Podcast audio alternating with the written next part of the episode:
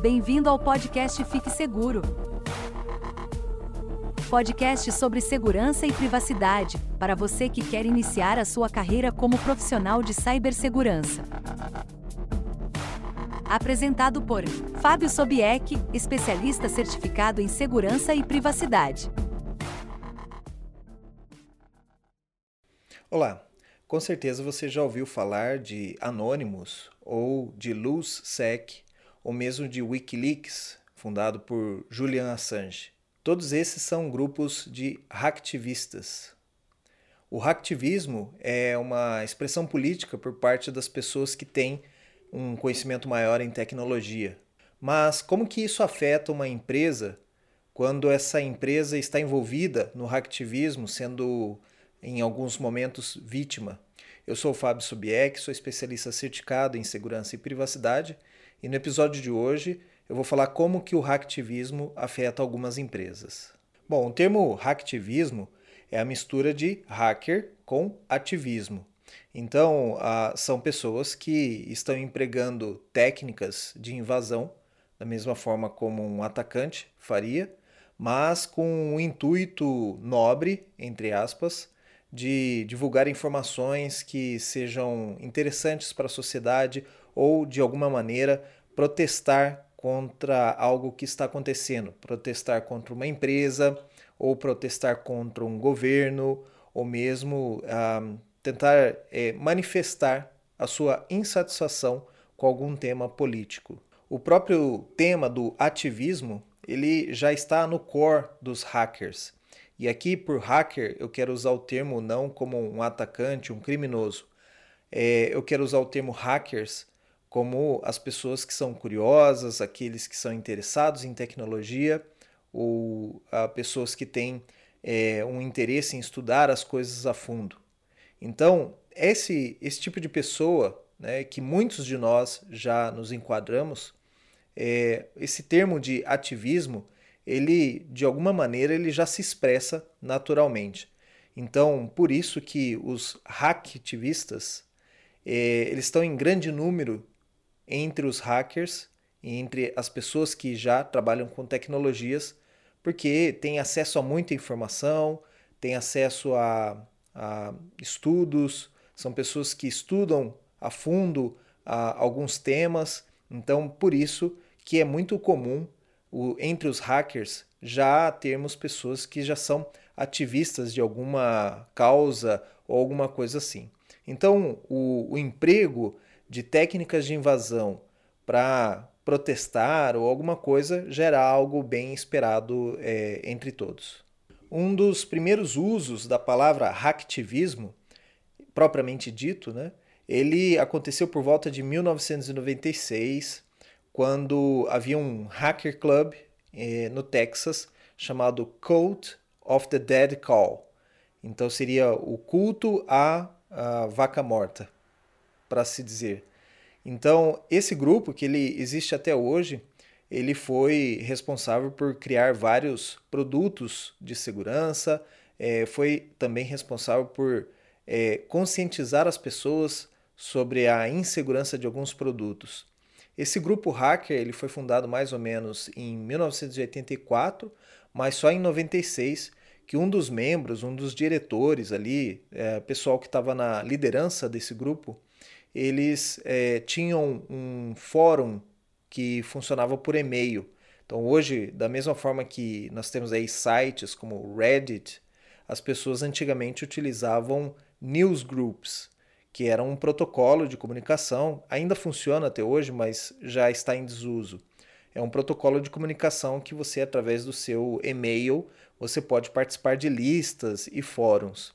Então, nesse newsgroup do Cult of the Dead Call, eles é, tinham ali uma, uma discussão sobre a religião cientologia, que é muito famosa nos Estados Unidos, inclusive é, com a participação de é, astros e estrelas de, de Hollywood, como Tom Cruise. Este, essa igreja que foi fundada com base em ciência e tudo mais, ela começou a ficar muito famosa nos Estados Unidos e teve alguns rumores aí que a igreja é, trabalhava ou com algumas coisas em ciência com humanos. Então, partiu desse grupo é, fazer um protesto contra essa igreja, né, para saber se tinha esses rumores. E esse grupo ele foi responsável por ataques visando a obtenção de dados uh, que comprovassem essa teoria, né, que seria uma teoria conspiratória ou alguma coisa assim.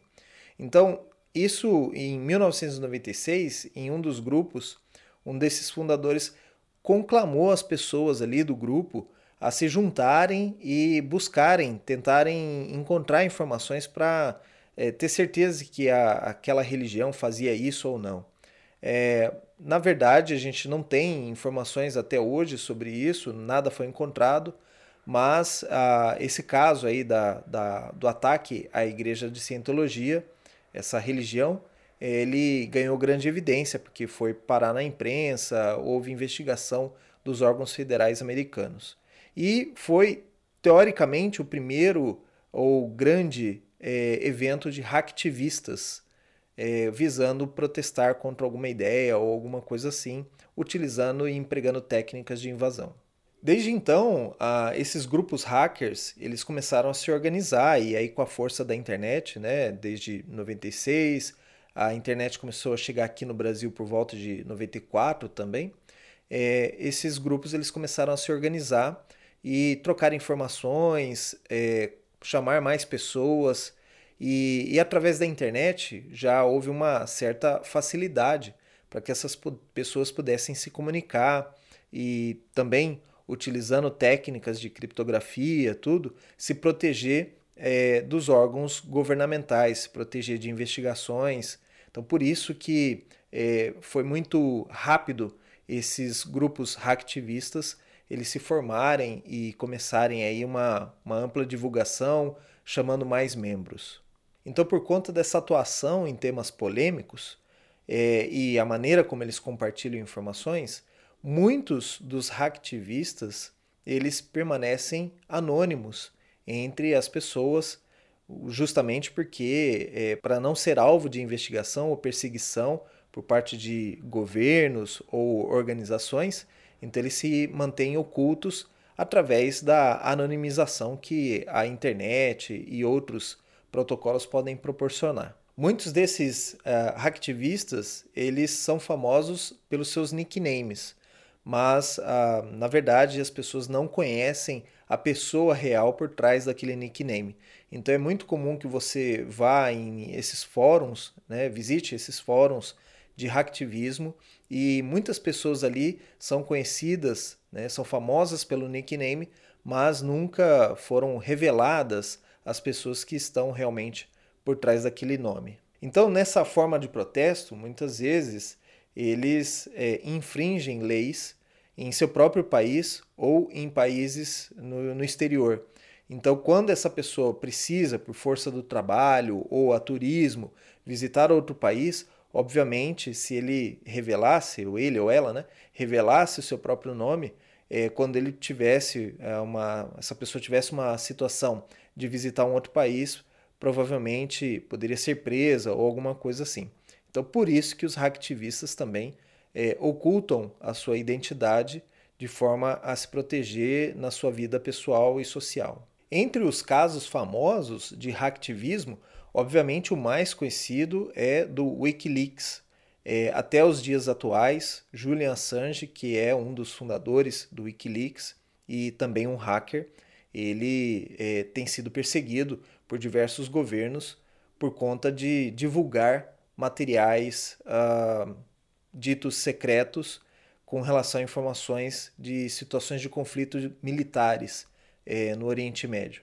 E por conta disso, ele tem pedidos de extradição para os Estados Unidos. Ele não pode visitar os Estados Unidos, caso contrário, ele seria preso também nos Estados Unidos. Atualmente, Julia Assange está na Inglaterra sob prisão é, em vista de não ter participado ou não ter ido ao tribunal quando foi convocado. É, foi naquele momento onde ele estava refugiado numa embaixada do Equador, também em Londres, e por conta dele estar refugiado, ele não foi ao julgamento do tribunal e, e ele foi preso por esse motivo, né? por não ter ido ao julgamento. Um outro caso também bem famoso, e desses dois é, existem diversos filmes é, americanos comentando, contando a história. Né? O primeiro do Wikileaks com Julia Assange é, foi feito com o ator Benedict Cumberbatch. E o outro filme é relacionado ao Snowden, conta a história do Snowden. E Snowden foi um funcionário de uma empresa terceirizada que prestava serviço, uma consultoria que prestava serviços para o NSA. O NSA é uma, uma órgão governamental americano de inteligência e esse órgão ele fazia captura de várias informações depois que aconteceram os ataques de 11 de setembro, eles faziam coletas de informações visando aí o contra-terrorismo. Ou seja, o país, para ele se proteger, ele tem que capturar informações para tentar descobrir células terroristas e tudo mais. Isso é uma atitude normal. O que não era normal no caso do Snowden, e foi por isso que ele veio a público divulgar essas informações, é que, ah, em teoria, o NSA estava buscando informações, porque não há comprovação, então por isso a gente tem que dizer em teoria, o NSA estava buscando e coletando informações de cidadãos americanos, e, e isso, no ponto de vista do Snowden, ele falava que infringia é, os direitos dos cidadãos americanos, direito à privacidade e tudo mais, que a gente já citou em outros episódios aqui. E por conta disso, ele veio a público e fez a divulgação desse material. Inclusive, ele fez essa divulgação para um jornalista americano, que é o Greenwald, que hoje vive aqui no Brasil. E esse jornalista, ele ganhou um prêmio Pulitzer, que é um dos prêmios mais importantes na área de jornalismo, por conta dessa entrevista. Então, o Snowden, ele fugiu dos Estados Unidos, ele foi para Hong Kong e lá ele encontrou, ele arrumou esse jeito de fazer essa entrevista com o Greenwald e, e ele fez essa divulgação e dali mesmo ele já fugiu para outros países. Hoje ele mora é, na Rússia, ele teve aí um, um asilo político né, é, liberado pela Rússia e também ele não pode voltar mais aos Estados Unidos, caso contrário ele seria preso por crime de traição, porque ele divulgou informações que são consideradas secretas e a gente já falou num outro episódio aqui sobre classificação de informação, quando um funcionário do governo ele, ele divulga uma informação que é secreta, ele pode ser alvo de prisão, né? Porque é, um, é considerado um crime de traição. Então Snowden, ele não concordando com aquilo que o NSA estava potencialmente fazendo, ele fez essa divulgação a público uma forma de protesto, né? Um protesto hacker, um hacktivismo, uh, dizendo da, das, das coisas que ele presenciou enquanto ele trabalhava para o NSA. Outros grandes casos famosos de hacktivismo são realizados pelos Anonymous. O Anonymous é uma organização é, hacker que não tem um líder ou que não tem é, os membros, os membros que participam né, do Anonymous, eles não divulgam que eles são a parte desse, desse grupo hacker, eles simplesmente se organizam através da internet, através dos fóruns e de outros métodos de comunicação e promovem aí eh, os seus ataques e tudo mais com vistas a protestar sobre algum tema.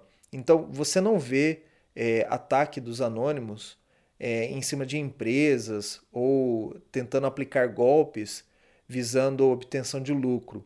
A maioria dos casos onde os anônimos estão envolvidos são com relação a protestos contra governos, contra empresas que estão abusando, às vezes, de um certo mercado ou que estão trapaceando ou alguma coisa assim.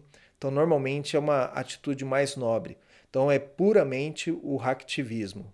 A gente também teve o caso da Primavera Árabe, foi uma onda de protestos em diversos países é, do Oriente Médio, que começaram com casos de corrupção na Turquia e acabou, é, inclusive, depondo o, o presidente do Egito.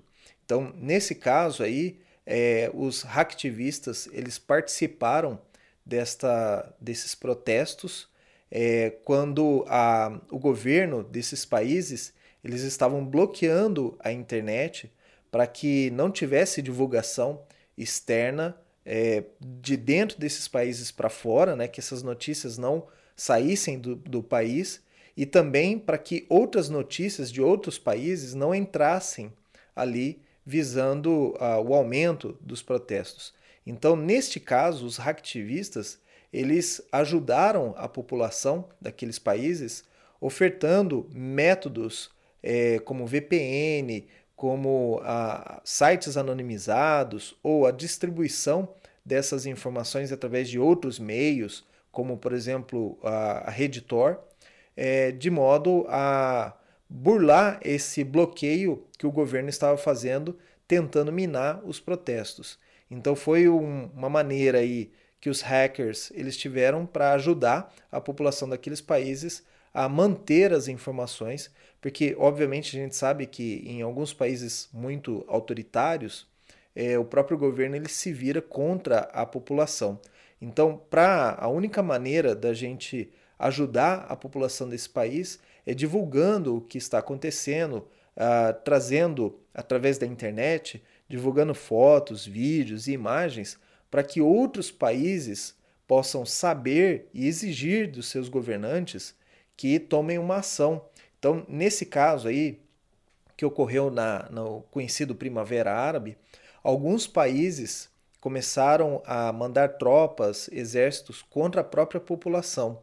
E por conta dos vídeos e das imagens, fotos em tempo real, divulgando aí pelas mídias sociais como Twitter, como Facebook, é, outros países puderam saber que estava acontecendo aquele massacre contra a própria população e, e interviram de alguma coisa, de alguma maneira, para que uh, isso parasse.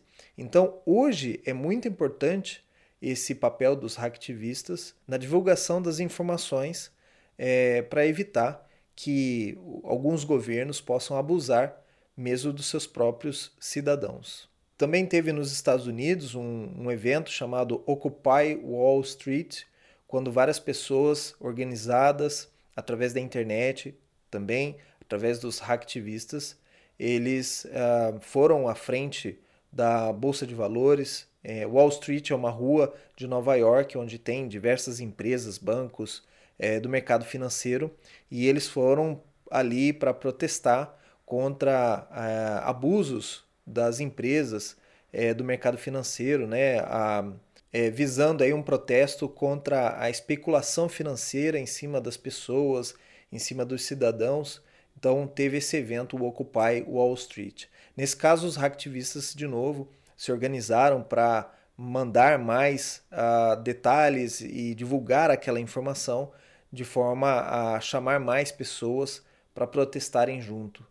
É, então, os hacktivistas nesse ponto, eles não executaram ataques propriamente dito, mas ajudaram com ferramentas de comunicação e tentando aí burlar os sistemas de segurança que visavam também acabar com essa distribuição de informação. E aqui no Brasil também a gente tem os nossos hacktivistas, né? Se você se lembra dos eventos ah, com relação ao protesto do aumento de passagem é, que culminou aí com o impeachment da, de uma presidente aqui do Brasil, a, o protesto conhecido como os 20 centavos. Nesse momento, os hacktivistas brasileiros também se organizaram para divulgar informações, para chamar a população para protestar nas ruas contra insatisfações que cada um tinha. Então, essa forma de protestar utilizando tecnologia, utilizando as mídias sociais, né, também é, são, são ações de hacktivistas. Então, houve protesto contra empresas que financiavam a, o, a Copa do Mundo ou que estavam financiando as Olimpíadas. Então, esses hacktivistas também tentaram aí atacar as empresas que patrocinavam, as empresas que estavam envolvidas com ah, esquemas de corrupção na Lava Jato. É, tudo isso passou aqui no Brasil através dos hacktivistas brasileiros. Um outro caso que também é considerado hacktivismo, ou talvez não, depende da sua opinião, foi o esquema da Vaza Jato, que também envolveu o jornalista Greenwald. É, no caso, foi um hacker brasileiro que, de alguma forma, ele obteve acessos a conversas do juiz Sérgio Moro com membros do Ministério Público, né, da Força Tarefa da Lava Jato, e acabou, acabou divulgando essas conversas que eles tiveram usando o Telegram.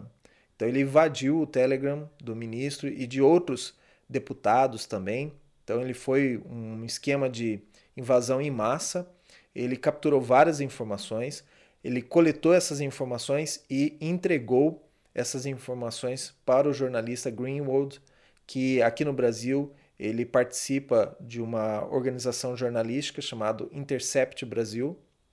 E a própria Intercept Brasil, ela tem uma página na Dark Web para você poder é, fazer a, a, distribuição de material é, de forma anônima. Então, se você tem acesso a alguma informação, você quer fazer uma denúncia, mas você não quer é, que seja revelado né, o seu nome, ou você quer fazer uma entrega dessa informação de forma anônima, o Intercept Brasil ele tem um site na Deep Web, você se conecta através da rede Tor, né, do browser Tor, e você faz o upload desse material e explica né, da onde você tirou esse material, do que se trata, de qual é a sua denúncia. Então foi isso que aconteceu com esse hacker brasileiro, foi conhecido como o hacker de Araraquara, porque ele morava na cidade de Araraquara, a Polícia Federal investigou o caso depois, chegou até ele de alguma forma, né, algum uh, detalhe que ele possa ter deixado aí, que não se uh, escondeu, e, e, esse hacker ele foi preso. Então atualmente ele está preso, está uh, aguardando o julgamento do processo dele, mas as informações que ele divulgou foram para o jornalista o jornalista ele compartilhou parte dessas informações com outros veículos, como a Rede Globo, SBT e outros, né, jornal Folha de São Paulo. E, e aí esse, todos esses jornalistas também se juntaram para poder ler e trazer o que havia de relevante ali nas conversas é, desses políticos e desses juízes. Então, foi um caso que aconteceu no Brasil, é considerado também é, hacktivismo, porque usou técnicas de invasão, né, capturou informações e divulgou essas informações por acreditar que é, seria o certo a se fazer. Né? Então foi um certo protesto desse hacker, por isso que é considerado hacktivismo. E mais recentemente, você deve ter ouvido uh, falar sobre o jogo do Brasil e Argentina, que foi interrompido pela Anvisa, e dias depois é, um grupo de hackers invadiu alguns sites do governo, né? E colocaram, imprimiram, né, uma bandeira da Argentina né, nesses sites. Então houve uma ampla divulgação nos meios de comunicação sobre esse ataque. Você provavelmente pode é, buscar aí na internet e vai encontrar o defacement que a gente diz que aconteceu. Então, nesses sites do governo, foi substituído a, o site original, a página inicial do site, com uma bandeira da, da Argentina e informações alusivas à interrupção do jogo Brasil-Argentina que ocorreu aqui recentemente por conta de é, detalhes aí com relação à informação de atletas estrangeiros na entrada para o país é, com relação à quarentena de é, Covid-19. Então, aconteceu esse caso, é, é um caso de protesto também, então por isso é classificado como hacktivismo. E quais são os métodos que os hacktivistas utilizam então para fazer o seu protesto? Um deles eu já citei aqui é o defacement. O defacement é como se fosse uma pichação né, da, do site institucional de uma empresa ou de sites é, relacionados, aplicações web. O, o que, que o hacker faz? ele descobre uma vulnerabilidade no site ou na infraestrutura que mantém o site, ele acessa o site e ele substitui páginas ou imagens é, com uma mensagem de protesto. Então ele substitui normalmente a página é, inicial, a index, e, e ele coloca normalmente um fundo preto, imagens e uma mensagem alusiva a como ele obteve o acesso, né? como foi o método, como ele é, invadiu e a mensagem que ele quer deixar para as pessoas. Então a, a imprensa ela vai muito em cima desses defacements. É, Pode-se considerar que é um ataque menor, porque ele não, não tem vazamento de informações, é, mas é uma invasão, é uma adulteração de, de conteúdo, né? Então afeta a integridade da informação, um dos pilares que na área de segurança a gente trabalha, e obviamente tem um dano para a imagem da empresa ou instituição onde foi atacado. Né? Então é uma forma de protesto, é a que mais acontece e, e, e até é relativamente fácil de se resolver. O segundo método que os hacktivistas utilizam é propriamente o vazamento de dados. Então, este eh, método ele emprega um pouco mais de técnica, você tem que ter um pouco mais de conhecimento, é, chegar a certas informações, extrair essas informações de dentro da empresa, que também você pode ser detectado nesse momento, né, se a empresa tiver um sistema de monitoramento. E uma vez que eles capturaram essas informações, eles podem divulgar essas informações em sites públicos, como pastebeam.com. Então, foi o caso que aconteceu com o, a Vaza Jato, né? O hacker ele teve acesso a informações e ele fez o, o, vazamento dessas informações para a imprensa, no caso aí o jornalista do Intercept. Foi o caso, por exemplo, do Snowden, que ele capturou uma série de informações para provar aquilo que ele estava dizendo, né? E fez a divulgação também a, ao jornalista, né? E é o caso também que acontece com o WikiLeaks.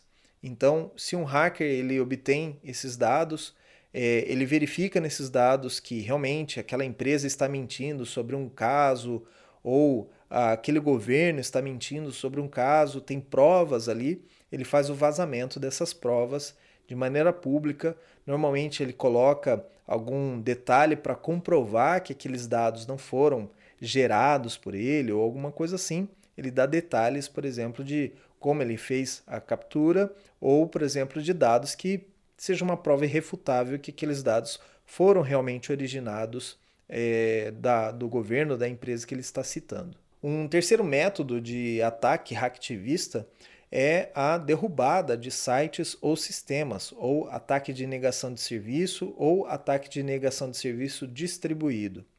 Nesse caso, o hacker, ele ou o grupo hacker, né, ele pode é, mirar em uma, um alvo, por exemplo, como o site de um banco ou alguma coisa assim, e aí todos os hackers daquele grupo eles vão tentar fazer uma invasão ou tentar é, tirar aquele site do ar ou aquele sistema do ar, né, visando ou a interrupção do serviço ou alguma coisa assim, afetando de alguma forma. E esse grupo, né, ele pode fazer o ataque direto, né, de negação de serviço, mas hoje, como várias empresas já possuem mecanismos para evitar o ataque de negação de serviço, ele deve utilizar o ataque de negação de serviço distribuído. Qual que é a diferença entre os dois? No ataque de negação de serviço, normalmente ele utiliza uma única fonte ou é, poucas fontes é, que ele tem maior controle, alguma coisa para executar o ataque ou de alguma outra forma, né? O ataque de negação de serviço distribuído, ele utiliza um exército de robôs, como a gente chama, né? E esses robôs podem ser máquinas que foram infectadas com vírus ou até celulares que foram infectados com vírus esses vírus, eles ficam ocultos, né, esses malwares, eles ficam ocultos dentro desses dispositivos, aguardando um comando do seu mestre, como assim a gente pode chamar, né, identificar. O hacker, então, ele contrata este tipo de serviço, certo? Em Deep Web ou uh, em mercado uh, paralelo, ou ele mesmo cria, né, ele invade vários desses dispositivos com esses malwares e aí ele pode dar o comando para essas máquinas e essas máquinas podem executar o ataque, né? fazer o acesso a um site visando a, a derrubada do site. Então, o computador que você usa, ou o celular que você está assistindo agora, pode ser uma dessas máquinas, um desses é, robôs, e você nem tem conhecimento, porque você não tem a mínima ideia. Esse, esse malware ele não afeta você diretamente, ele vai afetar da seguinte forma: ele vai consumir o seu acesso à internet para executar o ataque. Então ele faz diversas chamadas para esse site que eles querem derrubar e o site vai responder para você. Obviamente ele vai estar consumindo ali o teu recurso, o teu dispositivo, memória, CPU e é, banda de internet. Mas você não vê isso claramente porque é, não é visível no seu dispositivo que isso ocorre. Ele ocorre é, por trás do sistema. Então, muitas pessoas têm seus computadores infectados e sequer sabem disso. Então, eles usam esse grande número de máquinas em diversos países, diversas localidades, e para a empresa que está recebendo o ataque, ela não consegue fazer o bloqueio porque a, a informação vem de vários países, várias localidades diferentes. Então, quando é um ataque normal, um DOS, um ataque de negação de serviço, normalmente vem sempre da mesma origem. E nós, através do, do sistema de rede, a, a gente consegue bloquear isso. Mas quando é um ataque distribuído, são vários IPs diferentes fazendo acesso, aí não tem como a gente bloquear. Caso contrário, se eu bloquear todos os IPs, eu posso estar afetando uh, pessoas que têm acesso legítimo aquele cliente realmente do banco que está tentando fazer o acesso ao Internet Bank para realizar uma operação.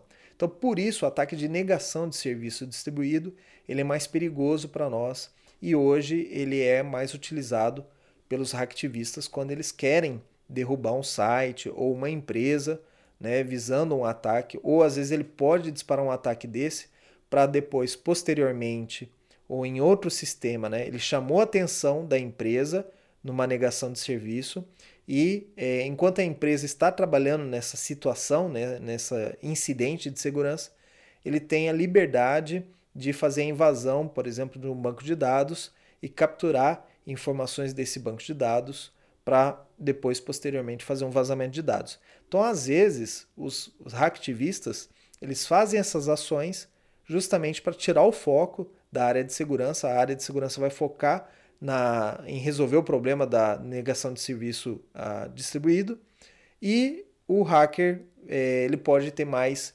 liberdade ou menos vigilância em outros sistemas onde ele realmente precisa fazer o ataque dele para capturar as informações. E um último caso aqui também, muito utilizado pelos hacktivistas, é o chamado doxing. O doxing é quando você obtém dados que não são necessariamente confidenciais, mas são dados privados. Se você se lembra, aconteceu um caso de um vazamento de dados de é, órgãos de, é, do governo na área de saúde e foram baixados ali dados pessoais do ex-presidente Lula e do presidente é, Bolsonaro. E esses dados pessoais, como nome dos pais, data de nascimento, número de CPF, eles foram divulgados em sites públicos e tiveram acesso aí diversas pessoas, a imprensa teve acesso.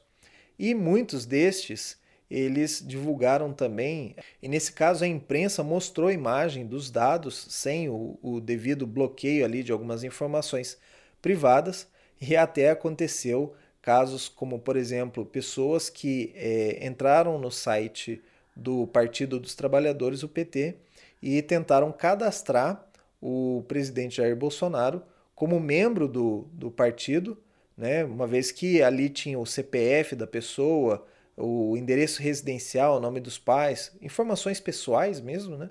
eles tentaram fazer o cadastro do, do Jair Bolsonaro como um membro do Partido dos Trabalhadores. É, isso ocorre aí diversas vezes e isso é certamente perigoso porque a divulgação de dados pessoais, às vezes um endereço residencial, é, pode ser perigoso porque tem pessoas que não têm o devido controle e sabendo o endereço, às vezes de uma pessoa, de um político, de uma celebridade, é, vai até o endereço para tentar hostilizar a pessoa ou tentar protestar é, pessoalmente. Então, é, o doxing, ele, de uma certa maneira, ele expõe dados ali que a pessoa não tem como retirar depois. É, uma pessoa que teve ali o seu CPF divulgado, ela não tem como emitir um novo CPF, não tem como mudar a sua data de nascimento. Então a gente vê isso como um protesto um pouco é, exagerado quando isso ocorre. Então por isso que os cyberativistas aí, os hacktivistas, eles evitam é, o emprego desse doxing porque ele se torna aí muito perigoso. Já teve, infelizmente, casos onde pessoas foram feridas né, uh, por conta de divulgarem seu endereço e uh, uma pessoa ir lá e protestar no endereço e chegar às vias de fato. Então, isso a gente vê com uma certa cautela e no caso dos hacktivistas, eles tentam evitar um pouco o uso do doxing. Bom, mas aí como que a gente faz se você está do lado da empresa que está recebendo um ataque? Por exemplo, a empresa onde você trabalha, ela resolveu é, financiar ou patrocinar um evento público de um governo e por conta disso é, as pessoas se revoltaram, por exemplo, com a sua empresa e decidiram fazer um protesto contra ela, tentando quebrar o site, tentando derrubar serviços. E você está no papel da área de segurança, você tem a missão de proteger a sua empresa. Bom, primeiro, uh, se você já conhece a empresa, antes de você entrar para trabalhar nessa empresa, é interessante que você faça uma avaliação sobre como é a conduta da empresa e saber também que você concorda com aquilo que a empresa está fazendo ou realizando. Eu falo isso porque é importante para nós, profissionais de segurança, que a gente tenha uma conduta ética e também que a gente trabalhe em um ambiente que seja ético. Então não adianta você ser uma pessoa ética e trabalhar em uma empresa que você sabe que não, não faz o papel uh, correto dentro da sociedade ou que está envolvida em crimes ou alguma coisa assim. É, eu digo isso porque eu já tive ao longo da minha carreira uma oportunidade, por exemplo, fui chamado por um processo seletivo em uma empresa e eu, infelizmente, eu disse não a esse processo seletivo, não quis nem é, saber a oportunidade, porque era uma empresa já conhecida no mercado é, como um, tendo participado de esquemas de corrupção junto de governos anteriores. Então, por conta da, da minha conduta ética, eu decidi que não era uma empresa que eu gostaria de trabalhar. Então, obviamente, com a pessoa do RH que entrou em contato comigo, você tem que ser uma pessoa educada, e eu simplesmente declinei do pedido, falei, olha, obrigado pela oportunidade, mas é, para essa empresa eu não gostaria de trabalhar, porque não tem a ver com a minha conduta ética. Nada mais, de forma educada, eu disse que não. Então, se você tem a oportunidade de saber um pouco mais sobre a empresa, como ela faz, como ela trata os seus clientes, seus funcionários, para saber se ela não está envolvida em nenhum tipo de crime ou uh, de algum mal para a sociedade, é interessante antes de você participar de um processo seletivo.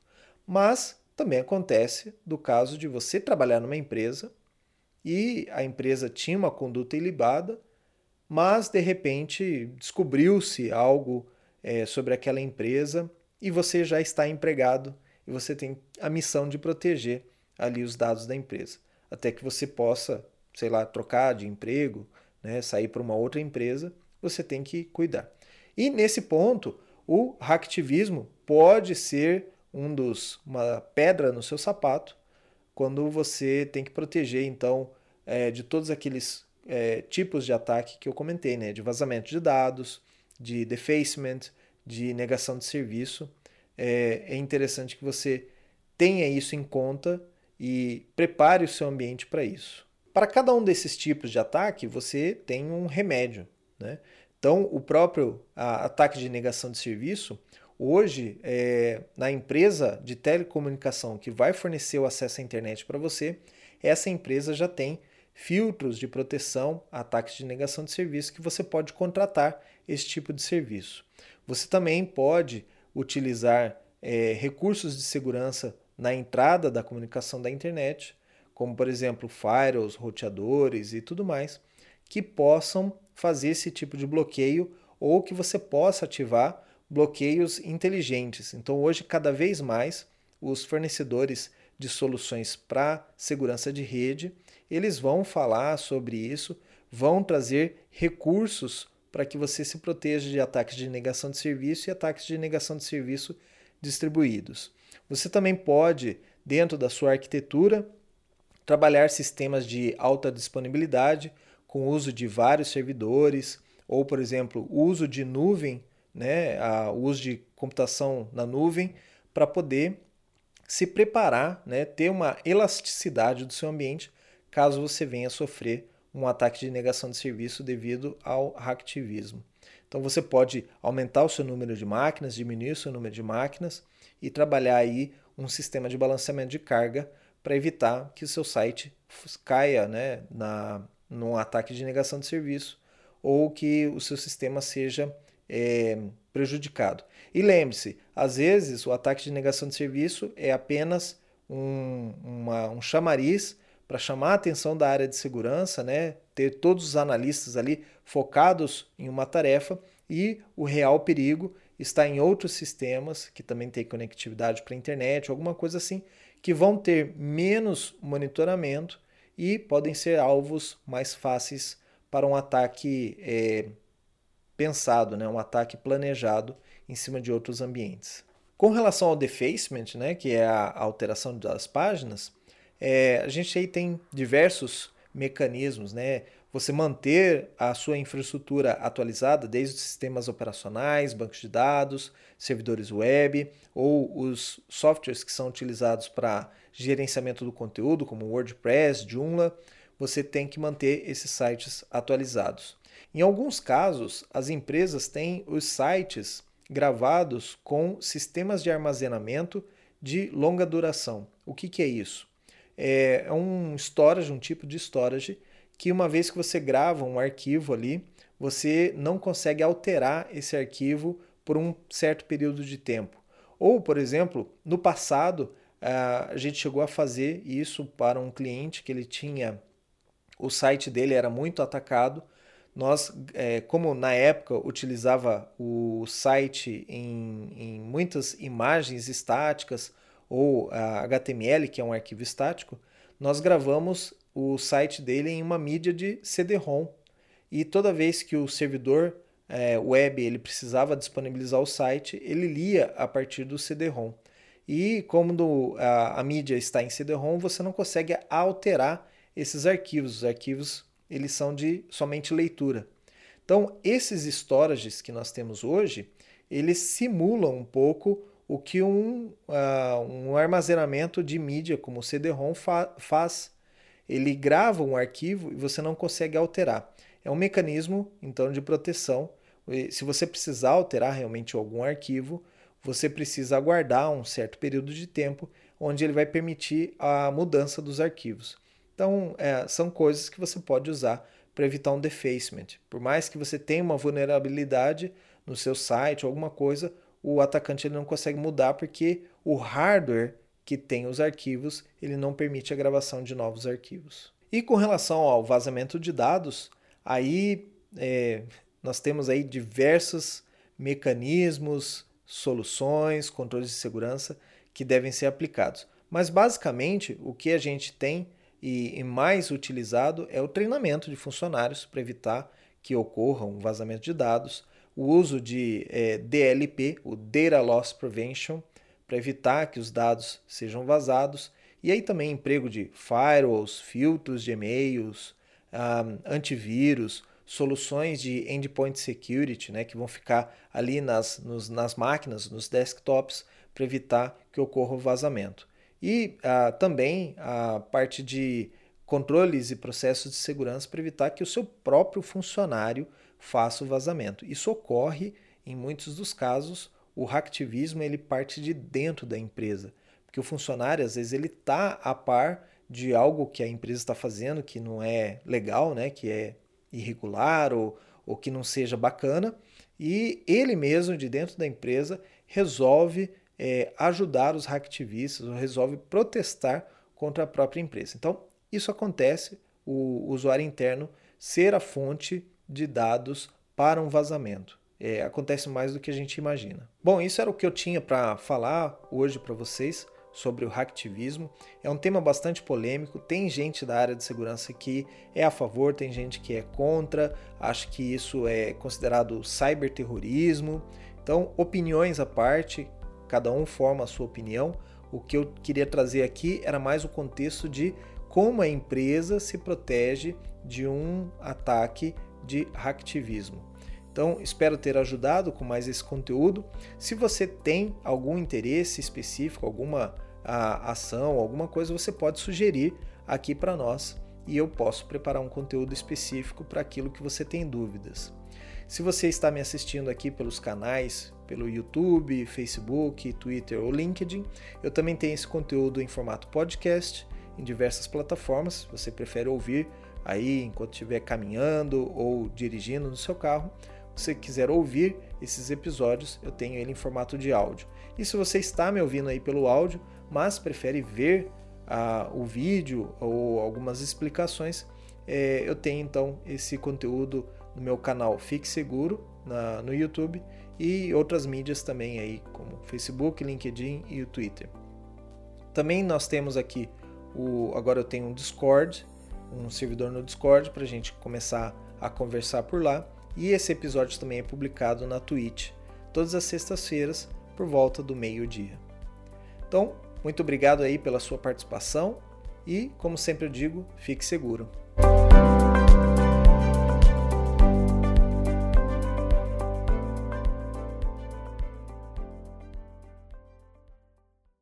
Você ouviu o podcast Fique Seguro, apresentado por Fábio Sobieck. Acesse www.sobieck.net/cine e cadastre-se como membro. Você receberá semanalmente dicas e detalhamento de requisitos de vagas de segurança da informação, entre outras informações.